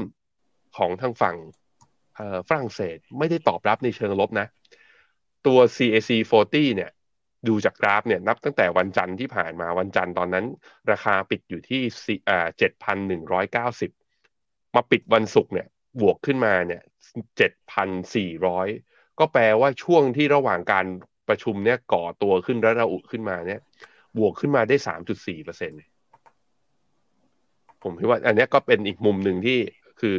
ความน่ากังวลกับโลกโลกโลกจริงกับโลกของตลาดหุ้น มันเหมือนอยู่คนละโลกกันยังไงก็ไม่รู้ ในหลาย ๆ ประเทศก็เป็นอย่างนั้น ก็เป็นกรณีศึกษาให้เรามาพิจารณาเพิ่มเติม แต่ว่าผมว่าส่วนหนึ่งก็อาจจะเป็นเพราะว่าหุ้นพวกอ่าหุ้นที่เป็นอยู่ในลิสต์อยู่ใน CAC 40 เนี่ย อาจจะตัวเขาเองเนี่ยไม่ได้รับผลกระทบจากการประท้วงครั้งนี้จริง ๆ แต่เห็นที่มันน่าโหที่มันเห็นแล้วน่ากลัวก็คือว่า เหล่าผู้ประท้วงนะมีเข้าไปปล้นสะดมอะมีเข้าไปปล้นสะดม มีไปทำลายข้าวของของนายกเทศมนตรีของจังหวัดอะอย่างเงี้ยแล้วไปเผาบ้านของเขาโอ้โห มันเริ่มลุกลามใหญ่โตแล้ว หวังว่าทางฝั่งนู้นนะ เขาจะสามารถที่จะสงบกันได้ภายในเร็ววัน เอาใจช่วยคุณมาคงด้วย ครับ ครับก็ถ้าดูจากตัวเลขรายงานของทางการฝรั่งเศสนะครับ แต่ละวันเนี่ยมีรถยนต์ถูกเผาทำลายหลายร้อยคันนะครับ วันที่1เนี่ยก็มีประมาณ 500 กว่าคันนะวันที่มากที่สุดคือช่วงของวันที่ 29 นะครับ ประมาณ 2,000 กว่าคัน แล้วก็มีคนถูกจับนะครับ หลักร้อยหลักพันคนเกือบทุกวันเลยนะครับ ก็ถือว่าเป็นความเสี่ยงนะครับที่เข้ามากระทบนะครับกับความไม่สงบแล้วก็เรื่องของการเมืองเรื่องของเศรษฐกิจนะครับเรามาดูกันต่อครับกับความเคลื่อนไหวของบริษัทจดทะเบียนกันบ้างครับ ไปดูที่หุ้นของ Apple กันหน่อยครับ ล่าสุดเนี่ย Apple นะครับกลายเป็นบริษัทที่ทำลายสถิติใหม่ของประวัติศาสตร์เลยนะครับ ก็คือ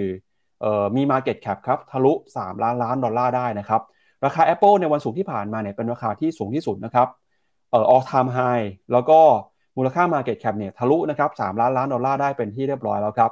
หลังจากที่นักทุนนะครับก็มองว่าหุ้นของ Apple เนี่ยจะมี ความสามารถในการสร้างรายได้เพิ่มขึ้นไปอีกนะครับขณะเดียวกันเนี่ย Apple ก็มีการเปิดตัวผลิตภัณฑ์ใหม่ๆออกมาอย่างต่อเนื่องเลยนะครับสำนักข่าวรอยเตอร์ระบุนะครับว่าหุ้น Apple ซึ่งเป็นบริษัทที่จดทะเบียนที่มีมูลค่ามากที่สุดในโลกครับวันศุกร์ที่แล้วราคาปรับตัวบวกขึ้นไปนะครับแตะระดับ 193 ดอลลาร์ โดย year to date อย่างที่เราบอกไปปีนี้ Apple บวกขึ้นมาแล้วมากกว่า 40%มูลค่าตลาดนะครับขึ้นมาทะลุ 3 ล้านดอลลาร์ได้ แม้ว่ายอดขายที่ลดลงของ Apple นะครับจากการรายงานจะลดลงน้อยกว่าที่ตลาดคาดไว้ แต่นักลงทุนก็ยังคงมองว่า Apple เนี่ยมีความแข็งแกร่งนะครับทั้งในยามที่เศรษฐกิจเติบโต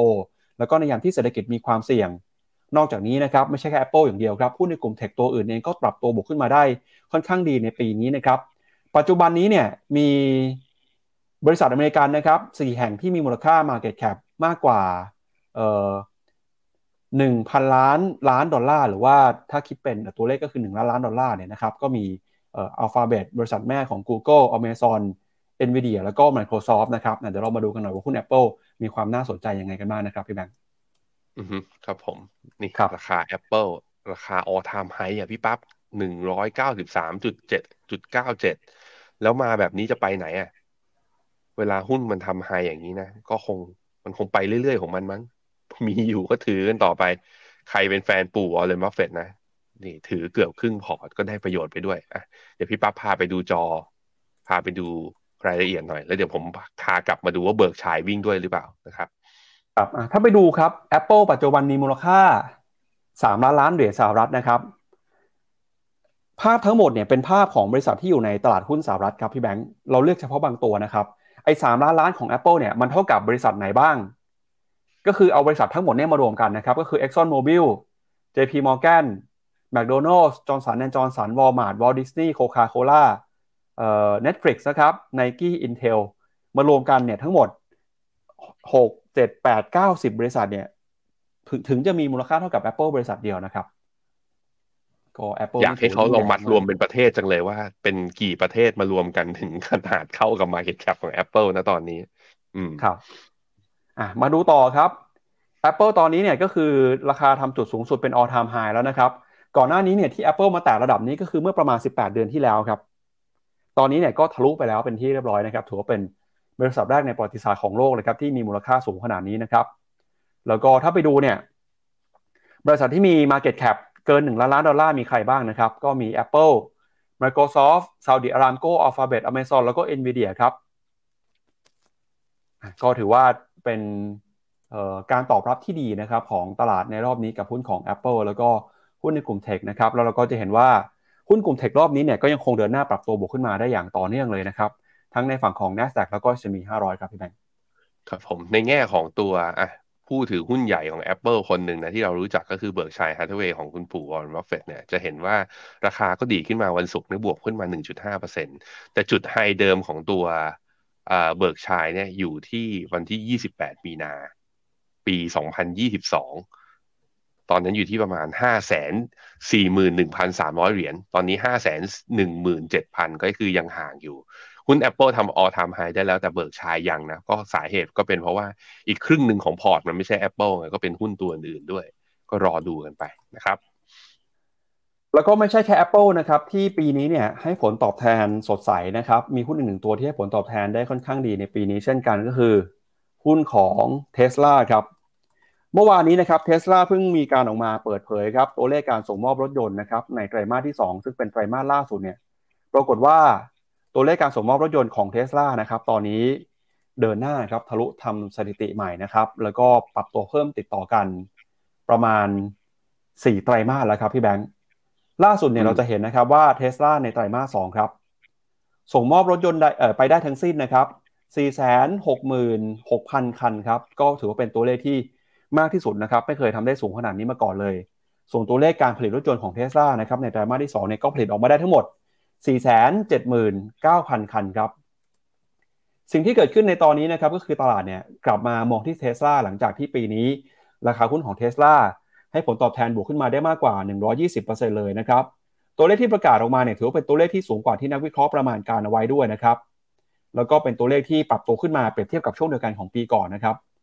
83%ครับ คือผ่านไป1ปีเนี่ยเทสลาผลิตรถยนต์แล้วก็สมมอบรถยนต์ได้มากขึ้นกว่า 80%เลย ตอนนี้นะครับเทสลายังไม่ได้บอกว่าที่อยู่ใน4 6 0 0 0เนี่ยประกอบไปด้วยรุ่นไหนโมเดลไหนบ้างนะครับ แต่เดี๋ยวน่าจะมีการประกาศออกมาในช่วงของการประกาศผลประกอบการ แล้วก็นอกจากนี้นะครับถือว่าเป็นไตรมาสที่ 5 แล้วครับที่เทสลาเนี่ยผลิตรถยนต์นะครับได้เพิ่มขึ้นมาอย่างต่อเนื่อง ตัวเลขการส่งมอบรถยนต์ที่ปรับตัวเพิ่มขึ้นมาหมายถึงนะครับรายได้ที่เพิ่มขึ้นของเทสลาด้วย แล้วก็ตอนนี้นะครับเทสลาเนี่ยก็มีกลยุทธ์ในการขายของนะครับก็คือการปรับลดราคารถยนต์ครับไม่ว่าจะเป็นโมเดล3โมเดล X โมเดล S นะครับเพื่อที่จะกระตุ้นยอดขายรถยนต์ ไม่ใช่แค่ในสหรัฐอย่างเดียว กระตุ้นยอดขายทั่วโลกเลยนะครับในจีนเนี่ยราคารถยนต์ก็ลดลงไปในไทยเนี่ยก็เพิ่งจะมีการประกาศลดราคารถยนต์เทสลาลงไปในช่วงสุดสัปดาห์ที่ผ่านมาด้วยนะครับซึ่งก็เป็นตัวบ่งชี้ว่า กลยุทธ์นะครับการลดราคาเนี่ยก็ทำให้เทสลามียอดขายเพิ่มขึ้นมาจริงๆนะครับแต่แล้วก็ตาม ก็ผมเห็นคนออกมาบ่นแล้วนะครับว่าโอ้โหลดราคาทีนึงเงินเป็นแสนนะครับ คนที่ซื้อก่อนนี่ก็เสียดายครับ ซื้อเร็วไปหน่อย แต่ก็ซื้อก่อนก็ได้ใช้ก่อนนะครับพี่แบงค์นี่คือแซะพี่อยู่เหรอพี่แบงค์พี่แบงค์ซื้อซื้อเรียบร้อยแล้วใช่ไหมครับ ใช่ครับ ก็ได้ราคาก่อนลดนี่แหละฮะครับไกลไปมามาตอนนี้เทสลาโมเดลสาม ราคาปรับลดในไทยเนี่ยจะเริ่มต้นที่หนึ่งล้านหกแสนห้าหมื่นบาท ที่ล้านหกเนี่ยถ้าเป็นรถยนต์สันดาปหรือเครื่องยนต์ไอซ์เนี่ยก็จะเป็นราคาที่ชนชนกับ Honda Accord กับ Toyota Camry ที่ประมาณนี้อืมพอผมซื้อถัดไปอีกเดือนหนึ่งก็ฮะลดลดลงได้เป็นแสนเลยนะลดลงได้เป็นแสนเลย แต่ก็นั่นแหละฮะ ก็อีกมุมหนึ่งก็คือว่าเพราะว่า เทสลาเดี๋ยวเขาจะขึ้นตัวโมเดลสามเนี่ยตัวตัวใหม่ เพราะฉะนั้นก็ต้องรีบระบายสต็อก ก็คือต้องรีบตามลัก คือก็ใช้กลยุทธ์ในช่วงนี้แหละ ในการต่อสู้กับค่ายรถยนต์จากทางฝั่งจีน ซึ่งจะเห็นว่ามันคือค่ายจีนก็เหนื่อยนะ เพราะว่าเรื่องคุณภาพเรื่องเทคโนโลยีความทันสมัยเนี่ยก็เหมือนกับคนเนี่ยให้คุณค่ากับให้ value กับตัวเทสลาที่มากกว่า มันก็เลยทำให้ราคาเทสลาเนี่ยมาดูที่หน้าจอผมนะฮะ มีการปรับย่อลงมาบ้างเหมือนกันเมื่อตอนปลายเดือนมิถุนาที่ผ่านมานี้ แต่ตอนนี้ก็อยู่ที่ประมาณ 261เอ่อ261 เหรียญต่อหุ้น ก็ยังดูดีดขึ้นมา แต่ดีดขึ้นมารอบนี้จะเห็นว่า RSI เนี่ยยกขึ้นมาค่อนข้างน้อย MACD ด้วยก็เช่นเดียวกัน เพราะนั้นรอบนี้อาจจะเป็นอีกรอบ คือมันวัดอย่างนี้ได้เลยไหมเนี่ยหนึ่งตรงเนี่ยขาเนี่ยเป็นสองนี่กำลังตีขึ้นเวฟสาม ถ้าไปถ้าไปไม่ถึงร้อยหกสิบเอ็ดจุดแปดคือสามร้อยสามสิบเจ็ดนะ ผมคิดว่าก็เหนื่อย ก็ก็เหนื่อยหน่อยอาจจะมีการปรับฐานตามมาด้วยเหมือนกัน แต่ใครที่มองแล้วก็ดูและถือยาวๆ นี่ พอไปดูกราฟวีเทสลายังใจไกลจากจุดออนทำให้เพียบเลยฮะ นู่นเป้าของเราแถวแถวสี่ร้อยนะไฮเดิม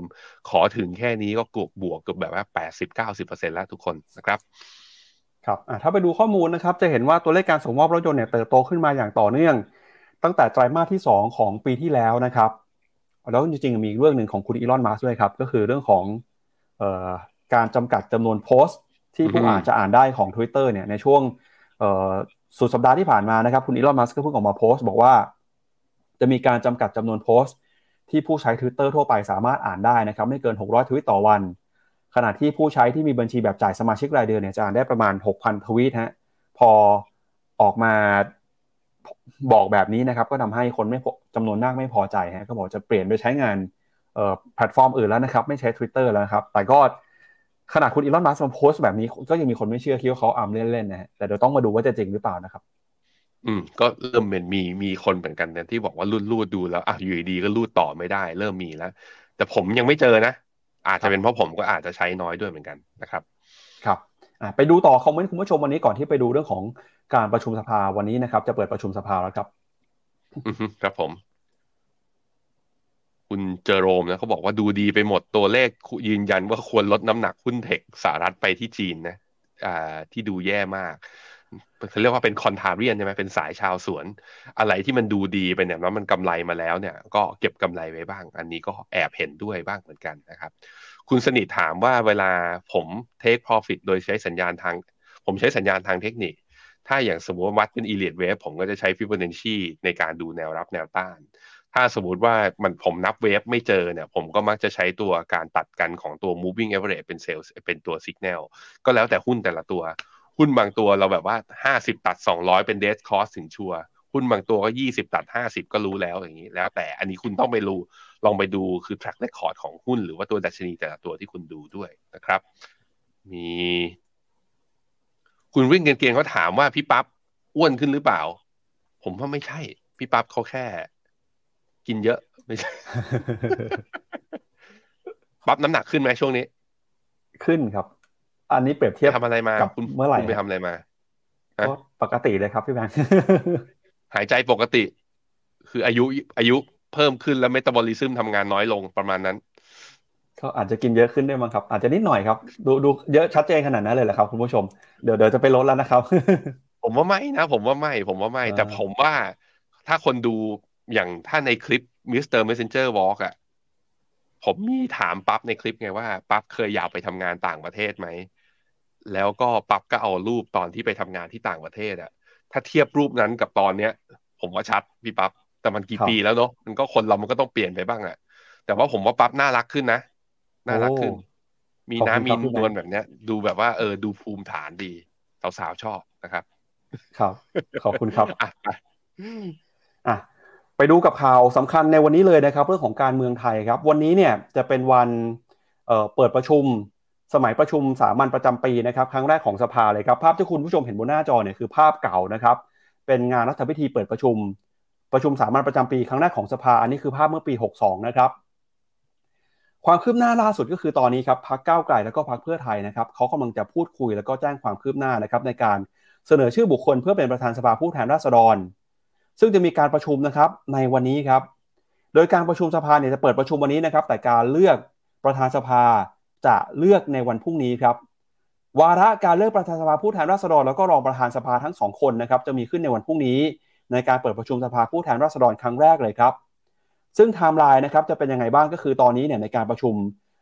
นัดแรกนะครับจะมีสสเข้าร่วมประชุม 499 คน เนื่องจากสสของก้าวไกลเนี่ยขาดคุณสมบัติเป็น1คนนะครับ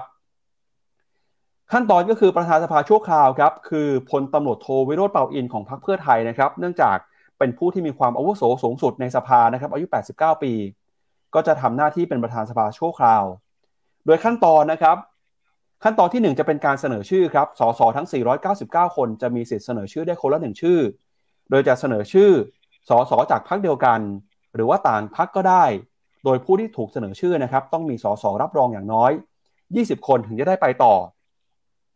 พอมีการเสนอเสนอชื่อเสร็จแล้วจะเป็นขั้นตอนที่2ครับก็คือการแสดงวิสัยทัศน์นะครับ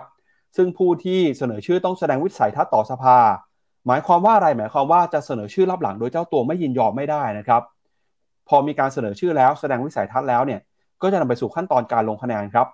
สสทุกคนจะรับซองลงคะแนนแล้วก็โหวตแบบลับนะครับใส่ซองปิดผนึก จากนั้นก็จะนำไปหย่อนในหีบ โดยผู้ที่ได้รับคะแนนสูงสุดจะได้เป็นประธานสภา โดยไม่จำเป็นต้องมีคะแนนเสียงโหวตเกิน 250 เสียง เพราะฉะนั้นนะครับตั้งแต่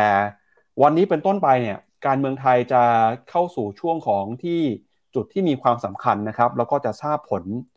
คนที่ได้ตำแหน่งประธานสภาเนี่ย ในวันพรุ่งนี้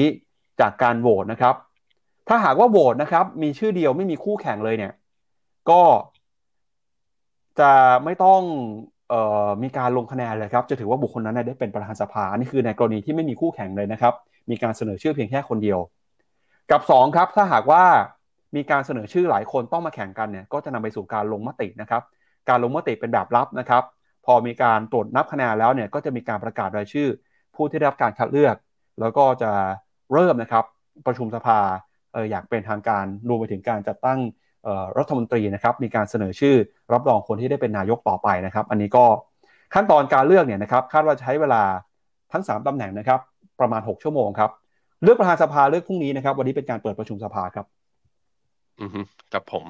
โหวตครั้งละยี่สิบคนนะแล้วก็ไปหย่อนกล่อง พอหย่อนกล่องเสร็จแล้วก็ตรวจนับคะแนนทันที ตัวคะแนนก็จะขึ้นเรียลไทม์จากการประกาศ หลังจากนั้นก็เอาไอ้ตัวกระดาษที่เขียนชื่อกันไปเนี่ยเอาไปทำลายหลักฐานก็แสดงก็แสดงว่าการเลือกประธานสภาคือจะรู้ทันทีนะก็เป็นอีกประเด็นหนึ่งว่าที่ถกเถียงกันมานะระหว่างก้าวไกลกับเพื่อไทยมาตลอดเนี่ย เราก็จะมารู้กันแล้วว่าจะไปทางไหนนะครับ ครับ ชวนที่แบงค์ไปดูหุ้นไทยหน่อยครับหุ้นไทยเนี่ยวันศุกร์ที่แล้วถือว่าค่อนข้างดีนะครับ ทะลุขึ้นมาปิดอยู่เหนือพันห้าร้อยจุดได้นะครับ อืมใช่ครับ ก็จะเห็นว่าหุ้นไทยสัปดาห์ที่แล้วเนี่ยลงไปลึกสุดนะ ถ้าเป็นกราฟรายสัปดาห์นะพี่ปับ๊บลงไปถึง 1,461.61 จุด แต่ก็รีบาวได้ 2 วันทำการสุดท้ายของสัปดาห์ก็คือวันพฤหัสกับวันอังคารอ่าวันศุกร์วันพฤหัสบวกขึ้นมาได้ 12 จุด แล้วก็วันศุกร์บวกขึ้นมาได้ต่ออีกประมาณ 23 จุด ขึ้นมายืนเหนือพันห้าพันห้าไม่ได้เป็นแนวต้านที่สำคัญอะไร เป็นแค่แนวต้านทางจิตวิทยา และเป็นแนวรับมาก่อนหน้านี้ที่หลุดลงไป เพราะฉะนั้นก็มาดูครับหุ้นไทยจะกลับมาเป็นขาขึ้นได้ ผมคิดว่าอย่างน้อยๆ เส้นค่าเฉลี่ย 20 วันสัปดาห์นี้ต้องเห็น คือผลการเลือกตั้งต้องเป็นใจแม่ผลการเลือกประธานสภาต้องออกมาแล้วคือตลาดต้องยอมรับการยอมรับของตลาดดูด้วยการที่ดัชนีเนี่ยต้องมีการปรับตัวขึ้น โดยการปรับตัวขึ้นนั้นต้องทะลุ เกินกว่าเส้นค่าเฉลี่ย 20 วัน ซึ่งตอนนี้อยู่ที่ 1,527 เกินได้เมื่อไหร่ค่อยหวังว่าอัพไซด์ข้างบนมี แต่ถ้ายังไม่สามารถดีดกลับขึ้นไปได้ อาจจะมองได้แค่ตอนนี้เป็นแค่ขาวีบาวเท่านั้นนะพี่ปั๊บครับ ครับเอาละครับ และนี่ก็เป็นทั้งหมดนะครับของรายการข่าวเช้ามาทั้งบีฟวันนี้ครับ ขอบพระคุณคุณผู้ชมที่ติดตามกันนะครับ พรุ่งนี้ครับยังคงเกาะติดสถานการณ์อย่างต่อเนื่องเลยนะครับ เรื่องของการประชุมสภาผู้แทนราษฎรนะครับ จะมีความคืบหน้าอย่างไร พรุ่งนี้เรามาเจอกันอีกครั้งหนึ่งนะครับ วันนี้เราสองคนและทีมงาน ลาไปก่อนนะครับ สวัสดีครับ สวัสดีครับฟิโนเมนาเอ็กซ์คลูซีฟบริการที่ปรึกษาการลงทุนส่วนบุคคล ที่จะช่วยให้เป้าหมายการลงทุนของคุณ เดินทางสู่ความสำเร็จ ไม่ว่าคุณจะเป็นนักลงทุนสายไหน เริ่มต้นที่ 5 0 0 0 0 0 บาท สมัครเลยที่ f i n o m e f i n o m e n a e x c l u s i v e หรือ line at f i n o m e n a p o r t คำเตือน ผู้ลงทุนควรทำความเข้าใจลักษณะสินค้า เงื่อนไขผลตอบแทน และความเสี่ยงก่อนตัดสินใจลงทุน